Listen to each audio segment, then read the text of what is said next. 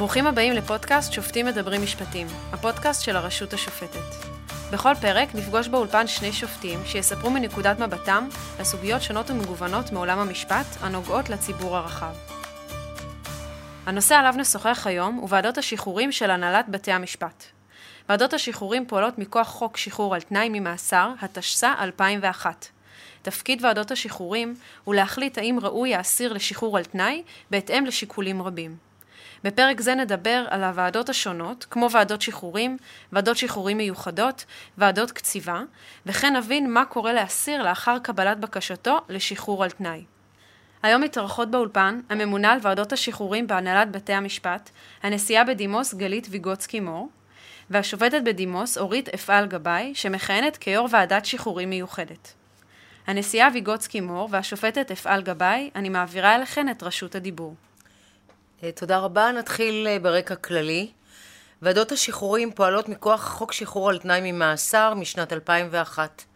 תפקיד הוועדות הוא להחליט האם אסיר ראוי לשחרור על תנאי על פי שיקולים של נסיבות העבירה, חומרתה, הרשעות קודמות, מסוכנות לשלום הציבור, סיכויי שיקום האסיר, התנהגותו בכלא ועוד. אז החוק קובע שאסיר, למעט אסיר עולם, שהוא אחד מאלה, שנסע 2/3 לפחות מתקופת המאסר שעליו לשאת, רשאית ועדת השחרורים לבקשתו לשחררו על תנאי מנשיאת יתרת תקופת המאסר. יש לנו 3 ועדות או 3 סוגי ועדות. ועדה רגילה, הדנה בבקשה לשחרור מוקדם של אסיר בסמוך לריצוי 2/3 מתקופת מאסרו. ועדה מיוחדת שדנה בבקשתו של אסיר עולם או אסיר המרצה 25 שנים ומעלה בסמוך לריצוי 2/3 מתקופת מאסרו, וועדת קציבה שדנה בבקשת אסיר עולם וממליצה בפני נשיא המדינה בעניין קציבת עונשו. מנהלת ועדת השחרורים מנוהלת בהנהלת בתי המשפט, ולא כפי שנהוג לחשוב על ידי שירות בתי הסוהר. זה היה בעבר. מאז 2016 הנהלת בתי המשפט היא אחראית על הוועדות.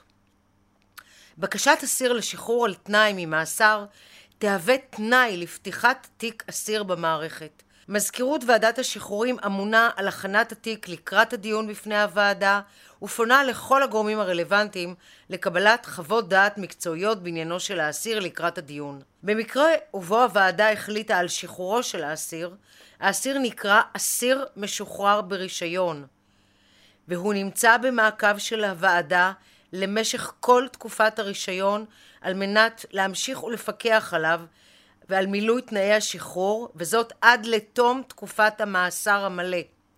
אסיר ברישיון שיעבור עבירה או יעבור על אחד מתנאי השחרור, תוגש נגדו בקשה להפקעת הרישיון, והמשמעות הינה ביטול השחרור על תנאי.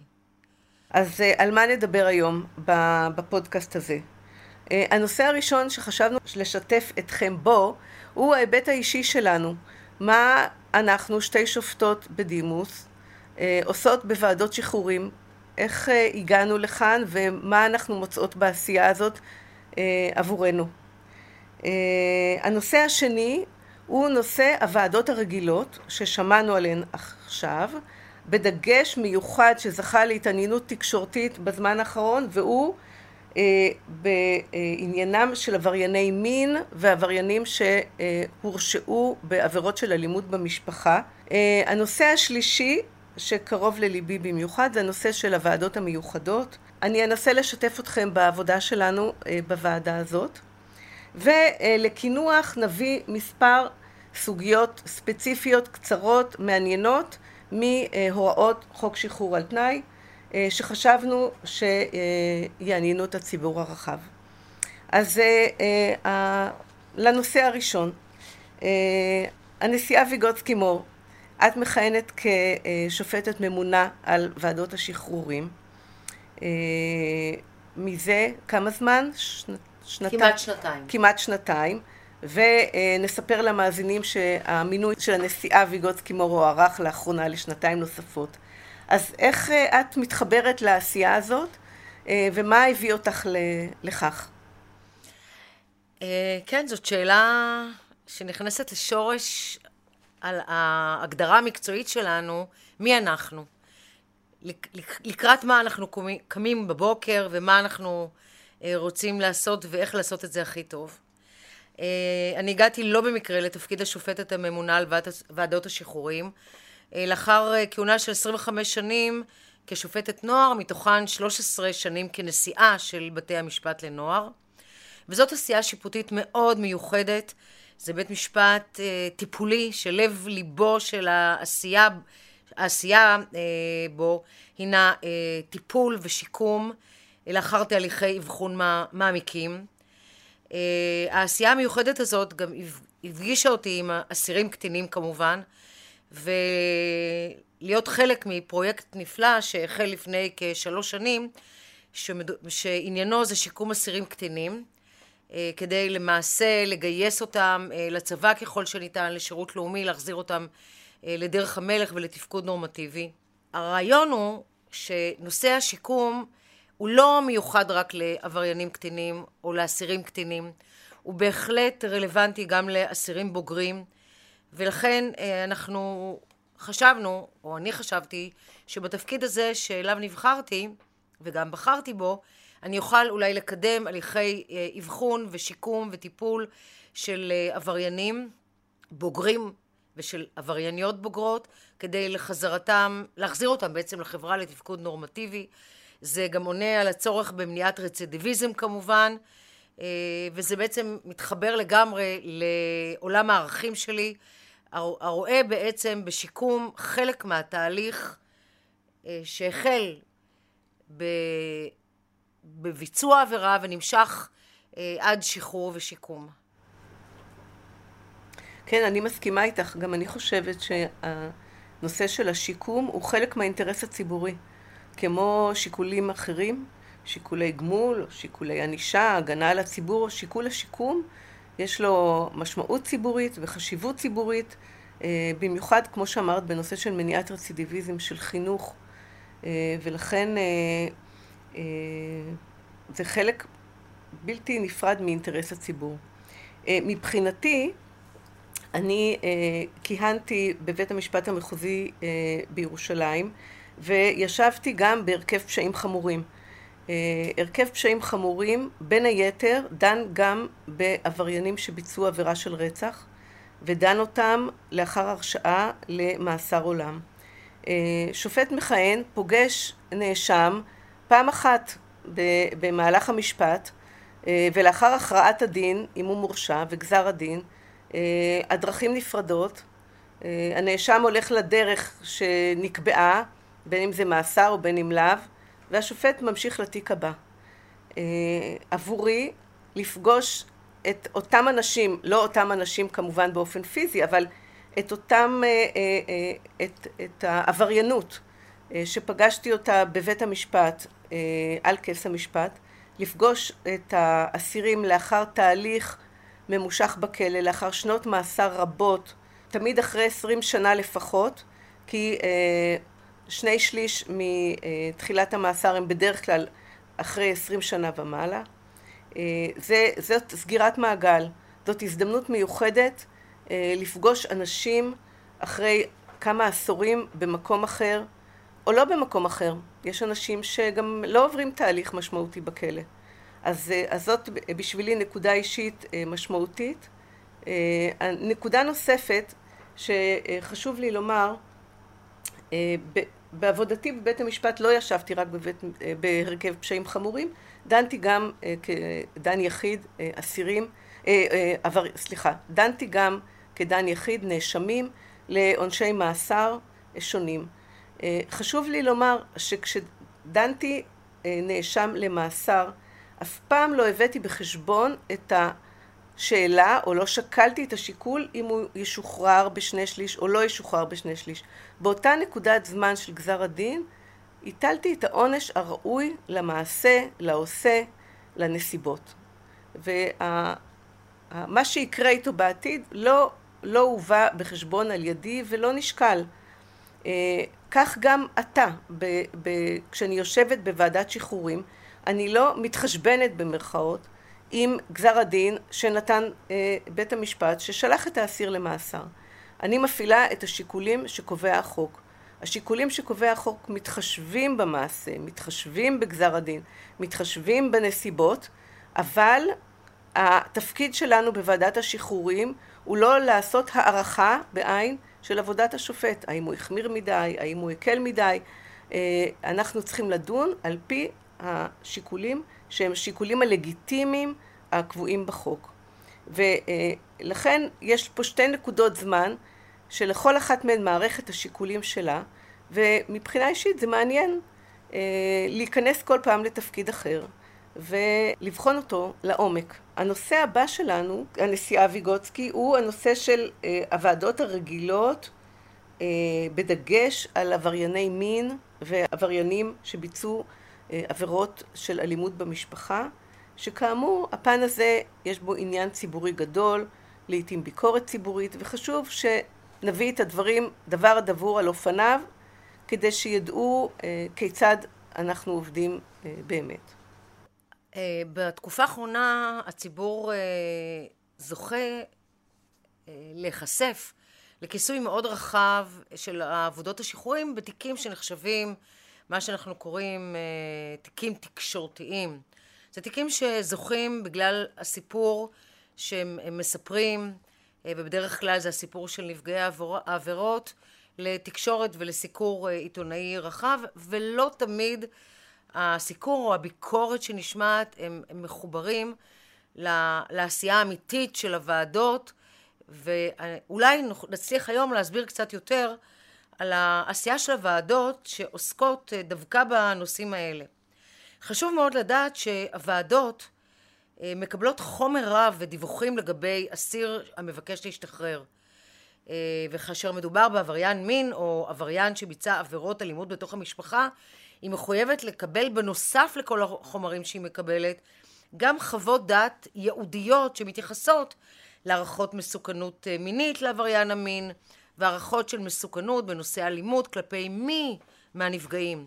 זה יכול להיות קורבן העבירה הישיר, זה גם יכול להיות קורבנות עבירה שנמצאים במעגלי פגיעה משניים, כמו למשל ילדים, כאשר האלימות היא כלפי האם או האב, בני משפחה אחרים וכדומה. רק לאחר שחברי הוועדה בדקו ושוכנעו שהאסיר לוקח אחריות מלאה על המעשה שהוא ביצע, המעשים שהוא ביצע בדרך כלל, שיתף פעולה בתוכניות הטיפול שהוצגו לו בכלא, ונערכה ערכת מסוכנות שהיא עדכנית וקובעת שהיא בינונית ומטה, מעבר לכך הסיכוי שלו להשתחרר הוא ממש נמוך או לא קיים לחלוטין. לאחר שהוועדה קיבלה או שמעה את עמדת נפגעי העבירה, וזה נושא מאוד חשוב לדעת, הוועדות גם מקבלות את העמדה של נפגעי ונפגעות העבירה או בכתב או שומעות אותן בעל פה לפי העניין וגם לפי רצונם של אותם נפגעי עבירה. רק אז הוועדה תבדוק את התוכנית השיקומית שהוצעה לידי הרשות לשיקום האסיר ותחליט באם האסיר ראוי לשחרור על תנאי, וגם אז הוועדה תקבע את המגבלות, את הגבולות שבתוכן האסיר יוכל להתנועע. הוא לא יוצא הביתה ללא שום פיקוח. התוכנית תמיד תכלול מוגנות לנפגעי העבירה, מוגנות לנפגעים פוטנציאליים, פיקוח באיזוק אלקטרוני, התייצבות במשטרה, מעצר בית לילי, חיוב האסיר בהשתתפות בהמשך טיפול שהומלץ על ידי הרשות לשיקום האסיר. כמו כן, הוועדה תקבע דיוני מעקב בהם האסיר התייצב בפניה כדי לעקוב ולפקח על קיום התנאים שנקבעו. ובכל עת שאסיר ברישיון יפר את התוכנית או הגבלות שנקבעו בעניינו, יוגש על כך דיווח לוועדה, היא תתכנס בנוכחותו, ובמקרים המתאימים רישיון האסיר שלו יופקע, והוא יחזור לרצות את המאסר מאחורי סורג ובריח.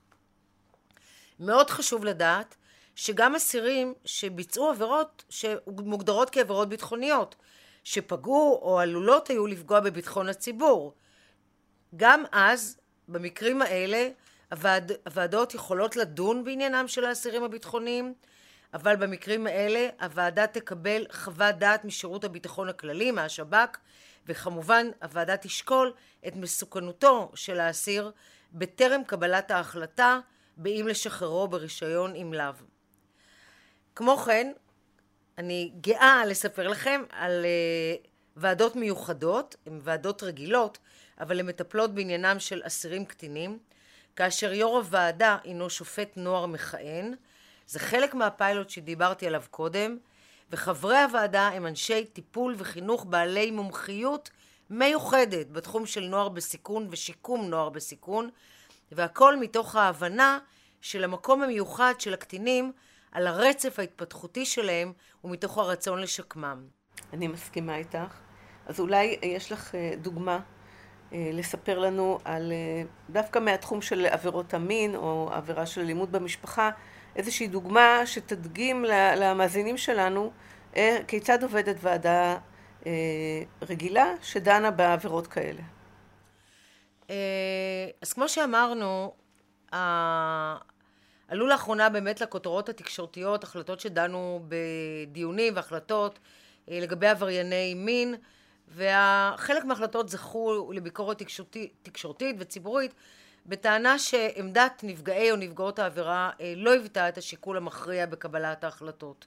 אני הייתי רוצה להסביר למי ששומע שהוועדה מחויבת להקשיב ולנהל את תהליך קבלת ההחלטות שלה בשיקולים שהחוק, חוק שחרור על תנאי ממאסר, מחייב אותם. אני רוצה לשתף אתכם באמת על אדם שהוא היה אסיר בתיק שבו היו עבירות אלימות ועבירות מין חמורות מאוד בתוך המשפחה הגרעינית והמשפחה הקרובה. ריבוי מקרים של עבירות מין ואלימות כלפי בת הזוג וכלפי קטינים. על האסיר נגזרו 12 שנות מאסר. במהלך מאסרו הוא השתלב בטיפולים שונים שקשורים בעבירות באותן ביצה, והיה נראה שחל איזשהו שינוי בהתייחסות שלו לעבירות אותן ביצה ולקורבנות שלו. מחוות הדעת של שירות בתי הסוהר עלה שהוא מיצה את כל האפשרויות הטיפוליות שהוצאו לו ויכולים להציע לו בין כותלי בית הסוהר. בשל מהות העבירות, וכפי שהסברתי קודם, התקבלו בעניינו גם חוות הדעת לגבי מסוכנות מינית עדכנית ממב"ן, ממרכז לבריאות הנפש במשרד הבריאות, שמחויבים לתות לנו את חוות הדעת במקרים האלה, ומחוות הדעת העדכנית עלה שמסוכנותו כלפי כל קורבן הינה בינונית וגבוהה, כי הוא בעל משיכה מינית פדופילית לקטינים, וגם משיכה לנערים, ובנוסף הכיוון או המשיכה הייתה הומוסקסואלית, והיא המשיכה המינית הדומיננטית. למרות כל הטיפולים שהוצאו לו, הוא בעל יכולת די מוגבלת לשליטה בדחפים הללו, אבל הוא כן יודע את מצבי הסיכון לביצוע עבירות על ידו. זה הוא למד. את הרצף הזה במעגל הפגיעה הוא למד לזהות, ולכן הומלץ לגביו גם על טיפול תרופתי מדכא דחפים. ואנחנו מדברים בעצם על סוג של טיפול תרופתי שהוא סוג של טיפול מסרס. הטיפול המסרס הוא כמובן בהסכמתו. רק בהסכמתו. רק בהסכמתו. כן, ומיד רציתי באמת להרחיב על זה. מדובר בטיפול תרופתי שהוא חייב להסכים לקבל אותו. אנחנו לא יכולים לכפות עליו קבלת טיפול תרופתי מסרס. אחרי שהוועדה קיבלה גם את חוות הדעת של הוועדה לגילוי עריות במשפחה, הוחלט להסכים לשחרורו המוקדם בתנאים מגבילים, כאשר הוא הסכים לכל התוכנית השיקומית בקהילה. היה מדובר על השמה בהוסטל יהודי לעברייני מין, שלא נמצא קרוב למקום המגורים ולמקום שבו גרים קורבנותיו, והוא הסכים להמשיך ולהיות בטיפול הרבה מעבר לתקופת הרישיון, בסך הכל 3 שנים מיום שחרורו בפועל, זאת אומרת, גם כל תקופת הרישיון וגם עוד כ1.5 שנה מעבר לכך, להיות במעקב פסיכיאטרי, להתייצב ולהיות מחויב לנטילת הטיפול התרופתי להפחתת הדחף המיני, ונקבע שהוא יוכל לצאת לחופשות מההוסטל רק בליווי איש צוות או אדם בוגר שיאושר על ידי הצוות המטפל בו בהוסטל. רק לאחר 3 שנים נקבע שתוגש תוכנית המשך לטיפול בקהילה. האסיר התחיל כבר את הטיפול התרופתי בבית סוהר, זה היה חלק מהתנאים, ולאחר קבלת עמדת נפגעי העבירה, הוחלט באמת להמליץ על כל מה שסיפרתי לכם עכשיו, ועל תוכנית ממושכת של 3 שנים, כדי להאריך למעשה את התקופה שבה הוא יהיה בפיקוח, ואני חושבת שכל מי ששומע את מה שאמרתי עכשיו, מבין את המורכבות של התיקים האלה.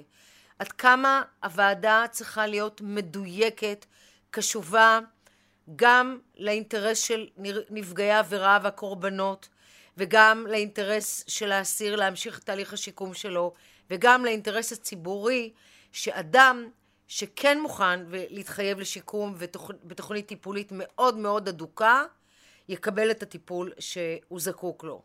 במקרה הזה, אני חושבת שהוועדה לקחה החלטה חשובה ואמיצה, ובנוסף לוועדות המעקב שהאסיר יתייצב בפניהם, הוא גם יהיה בפיקוח של יחידת צור, יחידת המשטרה, שמפקחת בעצם על עברייני המין. אפשרות האחרת הייתה שהוא היה משתחרר בתום המאסר, שזה נשאר לו רק עוד 1.5 שנה שם בעצם. עם אותם דחפים פעילים, ללא טיפול, ובעצם בשחרור המוקדם הזה הושגה גם הערכה של תקופת הפיקוח והטיפול, ויצירת קשר, גם גשר בין בית הסוהר לקהילה, שכל אלה הם יתרונות עצומים.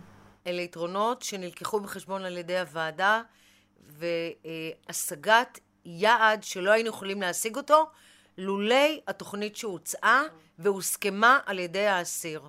אני חושבת שהמורכבות באמת ברורה לכל מי שמקשיב לנו, ואני חושבת שזה הזמן אולי, שאולי באמת נעבור למורכבות ולייחוד ולעשייה החשובה שנעשית בתוך הוועדות המיוחדות.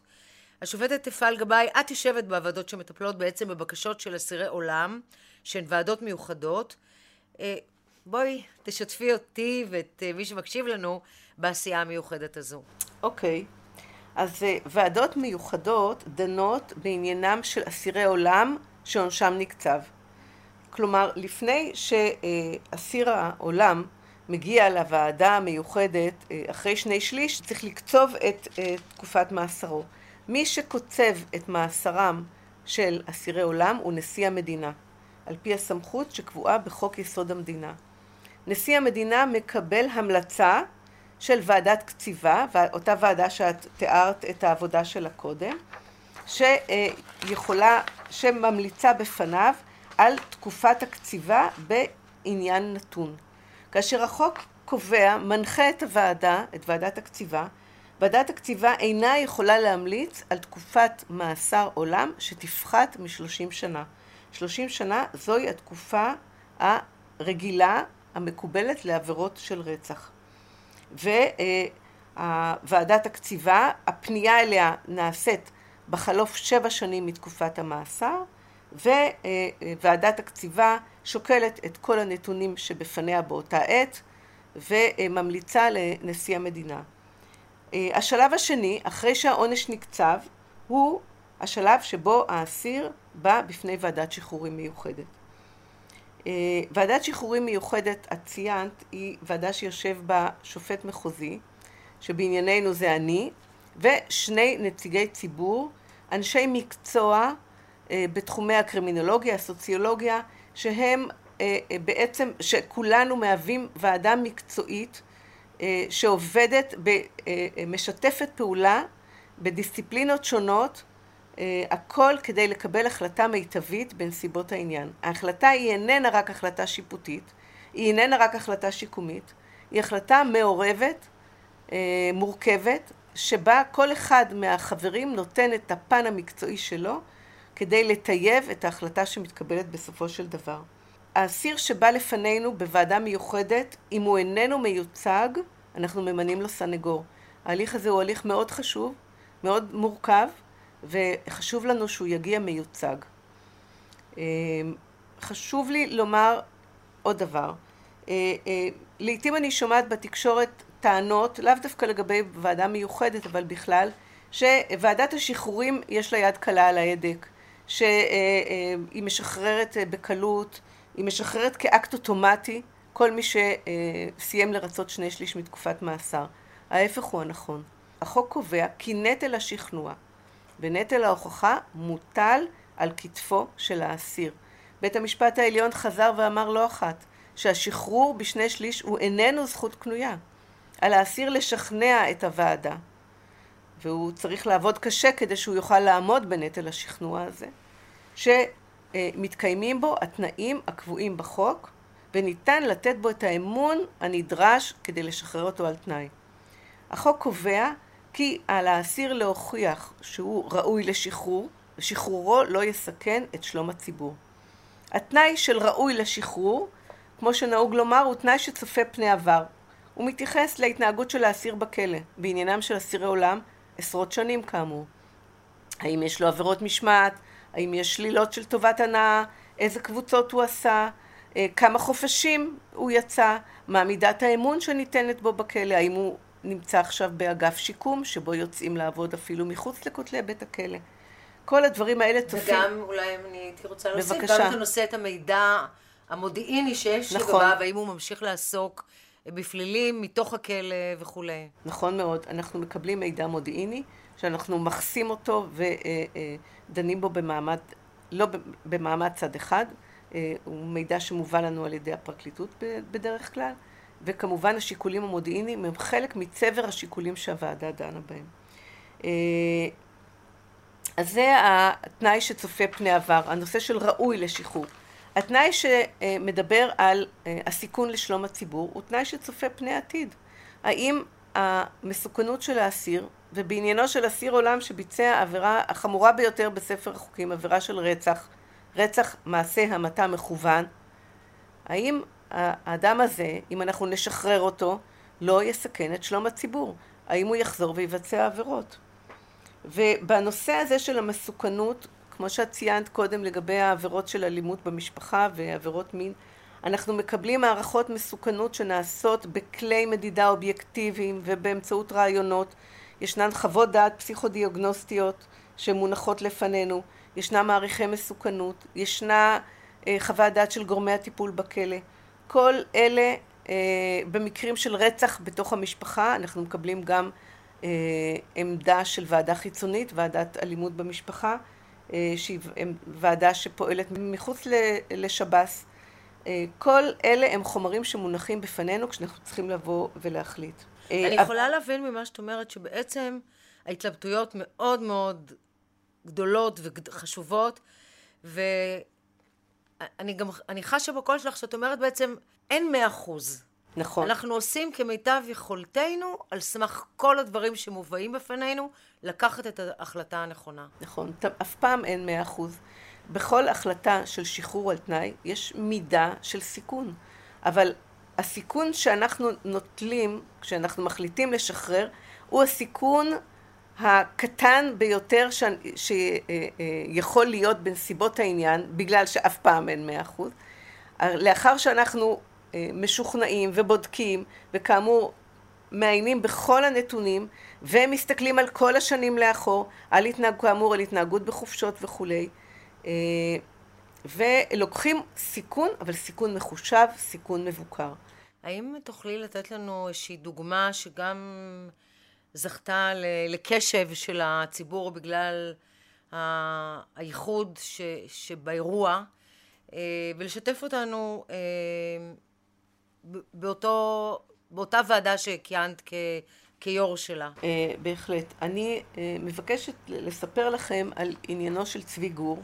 אז רק רגע, למי שלא זוכר, למרות שאני בטוחה שחלק גדול מהמאזינים זוכרים את האירוע הקשה והטרגי, בו נרצח הילד אורון ירדן על ידי הרוצח צבי גור, ואני באמת רוצה לשאול אותך, איך התמודדת כשופטת, כיו"ר ועדה מיוחדת, עם האירוע הנורא הזה בעשייתך בוועדה? כמובן שיש לי זיכרון אישי של המקרה הזה. חטיפה, רצח, סחיטה באיומים. פרשה מאוד מורכבת שאירעה בחודש יוני שנת 2080. אני זוכרת את המקרה הזה בחוויה אישית, כמו רבים ממאזינינו המבוגרים שזוכרים את זה. הילד אורון ירדן נחטף על ידי צבי גור בסביון ביום ראשון בצהריים בדרכו לחבר, ועקבותיו נעלמו. הוא היה ילד בן 8 אז. הוא היה ילד בן 8, הוא היה בן הזקונים של עמוס זל ופנינה זל ירדן, ואחיהם של רועי וליאורה, שאת ליאורה פגשנו בוועדה, היא הופיעה בפנינו ושטחה את כאבה של המשפחה. אורון נרצח בסמוך לחטיפתו, והעובדה הזאת לא מנעה מהרוצח צבי גור לדרוש את כספי הכופר, על אף שלא היה לו ילד להחזיר. הוא קיבל את כספי הכופר, הפקיד אותם בבנק, וכך נתפס. הוא נתפס והוא הוביל את חוקרי המשטרה בחלוף כמה שבועות מאז המקרה אל חולות שבהן הוטמנה גופתו של אורון זיכרונו לברכה. הוא נדון בבית המשפט המחוזי לעונשים חסרי תקדים.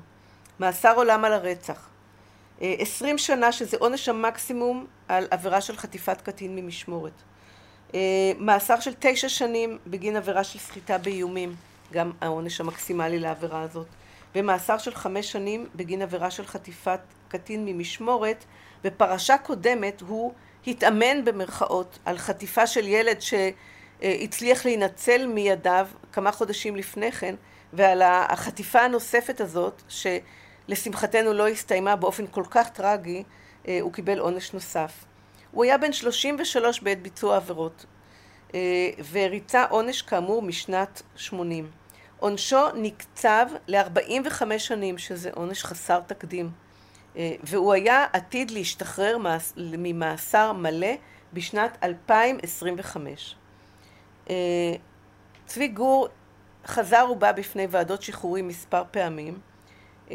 בוועדה בראשותי בשנת 2019 דנו בעניין שלו, ומסקנתנו הייתה שלא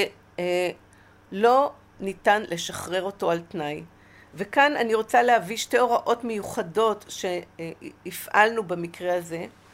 ההוראה אחת מדברת על כך שאסיר עולם, וזה רק הוראה מיוחדת בחוק, רק לאסירי עולם, רוצחים.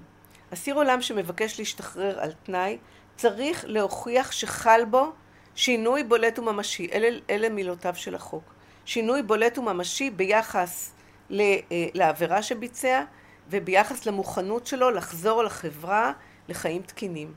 מסקנתנו הייתה שבצבי גור, לא חרף כל שנות המאסר הרבות שלו, לא חל באותו שינוי בולט וממשי. הוא לא תפס את עצמו כרוצח, הוא תפס את עצמו כאדם שקרא לו מקרה. מקרה מצער, אבל לעמוד מול הראי ולהגיד אני רצחתי, זה תהליך שלא קל,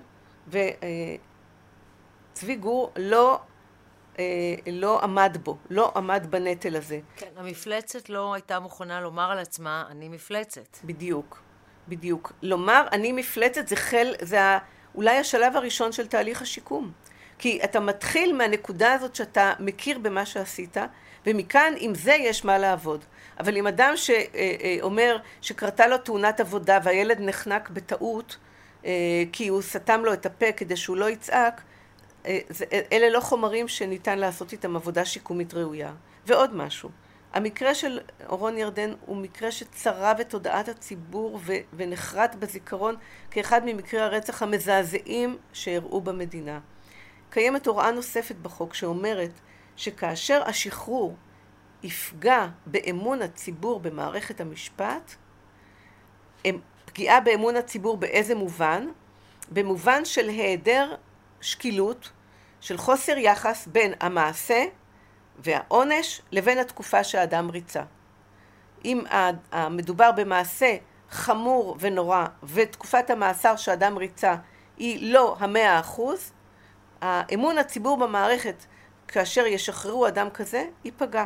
ובעניין שלנו, על אף שבתקופה שאנחנו דנו בעניינו של האסיר צבי גור, הוא ריצה 39 שנים מתוך 45 השנים שנגזרו לו. אנחנו חשבנו שלשחרר אדם כזה אחרי 39 שנים, שזה גם תקופה מאוד ממושכת, זה יפגע באמון הציבור. ההחלטות הוועדה עמדו במבחן של ערכאות הערעור ואושרו. בסופו של דבר, ככל שאנחנו כולנו באמת יודעים, הוא חלה בסרטן, הוא ביקש להשתחרר מטעמים רפואיים, לפי הוראה מיוחדת בחוק שחרור על תנאי ממאסר, אבל הוא באמת נפטר מספר ימים לפני שבכלל הדיון הגיע לפתחה של הוועדה. אחרי ששמענו את הסיפור המאוד מאוד באמת קשה הזה, אני יכולה להגיד לך שגם אני זוכרת את המקרה הזה, וזה אחד המקרים המצמררים ששמענו עליהם בהיסטוריה של המדינה הצעירה שלנו. את יכולה אולי לספר לנו גם על מקרים אחרים שבהם אסירי עולם זכו להחלטה שלכם לשחרור על תנאי ממאסר בטרם סיום לא תקופת המאסר שנקצבה להם, והסיפור שלהם הוא סיפור טוב, סיפור של אנשים שהצליחו להשתקם. אני יכולה לומר בסיפוק שישנם הרבה יותר מקרים שאינם מסתיימים בהפקעה ומסתיימים בריצוי מלוא תקופת המאסר בין בבית הסוהר ובין כאסיר ברישיון. יש הרבה יותר מקרים שמסתיימים בהצלחה מאשר מקרים שבהם אסירי עולם משוחררים חוזרים לבית הסוהר. אני פוגשת את אסירי העולם שמשוחררים על ידי הוועדה, שכאמור ריצו עשרות שנים בבית הסוהר, לפחות 20 שנה ומעלה. בישיבת המעקב הראשונה, כשהם מגיעים מדלת הכניסה של האולם ולא מתא האסירים, כשהם לבושים בג'ינס וטישרט ולא במדי אסיר כתומים, ויש להם בדרך כלל חיוך של שביעות רצון על הפנים, והם באים לספר לוועדה על החיים בחוץ. הרבה פעמים הם צריכים עזרה בהקניית כישורי חיים,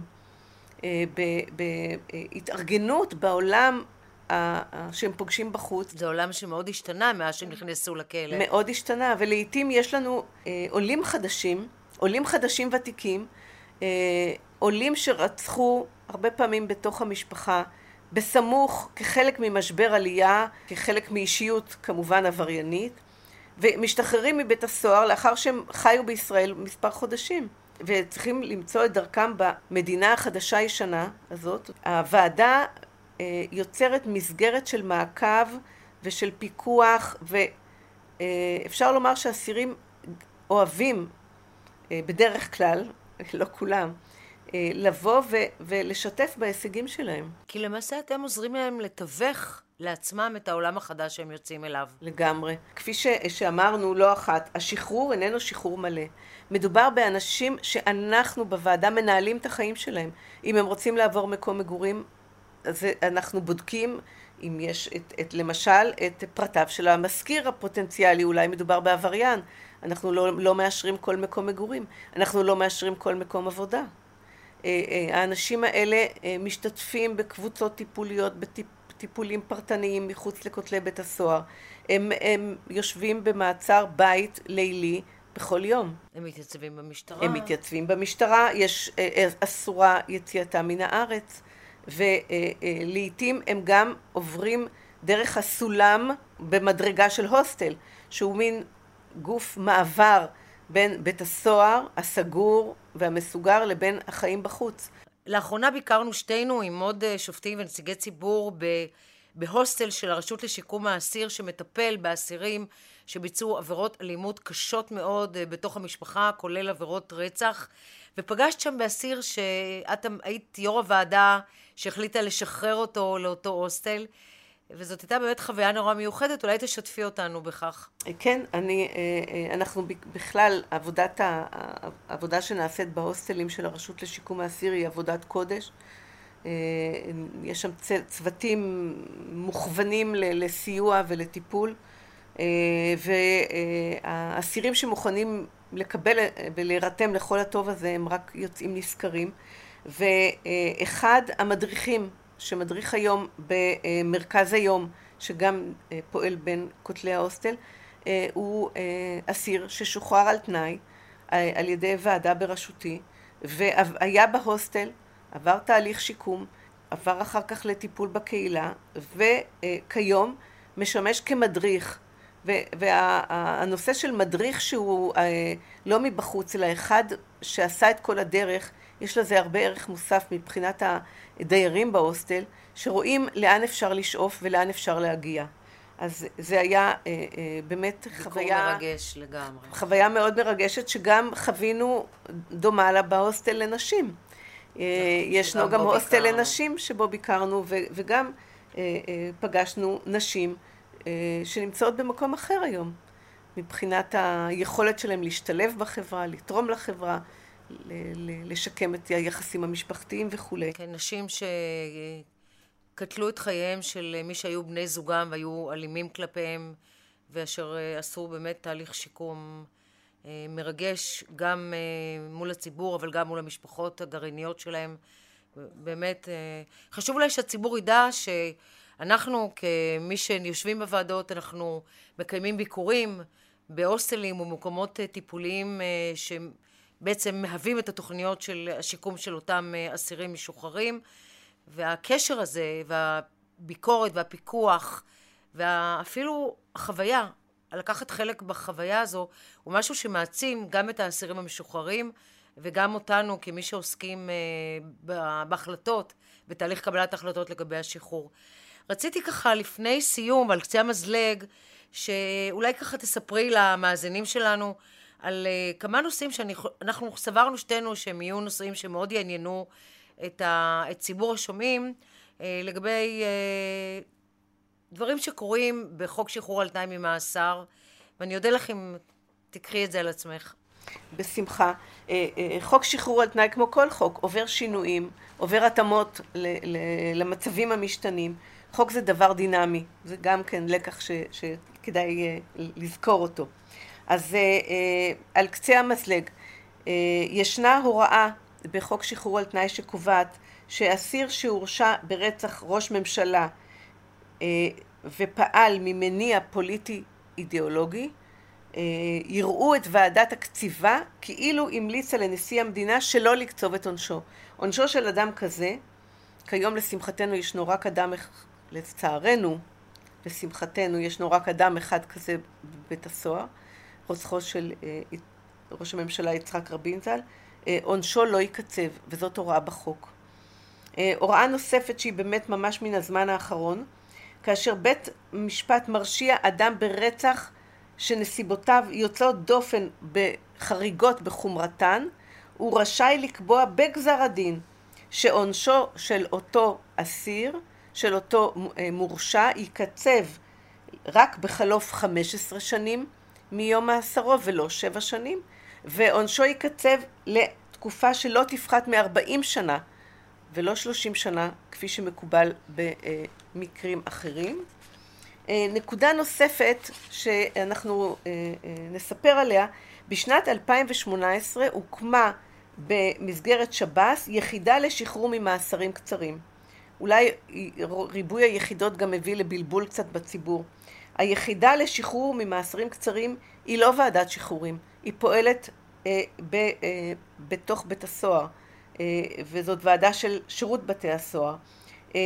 אסירים שעונשם נגזר לפחות משנה, ולגבי קטינים פחות מחצי שנה, סמכות הוועדה הזאת היא לשחרר אותם ב2/3, ללא תנאים וללא דיון כפי שמתנהל בוועדות שחרורים. הרקע להקמת היחידה הזאת הוא קביעת בג"ץ בדבר מרחב מחיה מינימלי לעצורים ואסירים, והיא מהווה כלי לביסות מספר האסירים בבתי הסוהר. כאשר מספר האסירים בבתי הסוהר עולה, האסירים והעצירים עולה על המקסימום המותר על פי קביעת בית המשפט העליון בנושא מרחב המחיה, מבסטים את מספר האסירים והעצירים על ידי שחרורים מהסוג הזה. זה נושא גם שאפשר לדבר עליו הרבה, הכלי הזה, אבל לא לענייננו.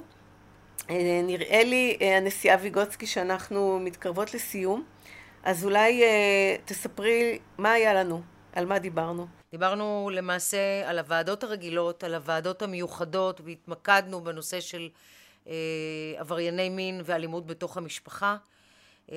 דיברנו על שיקולים שמנחים את הוועדות, ובעיקר גם דיברנו על המורכבות של העשייה הזו.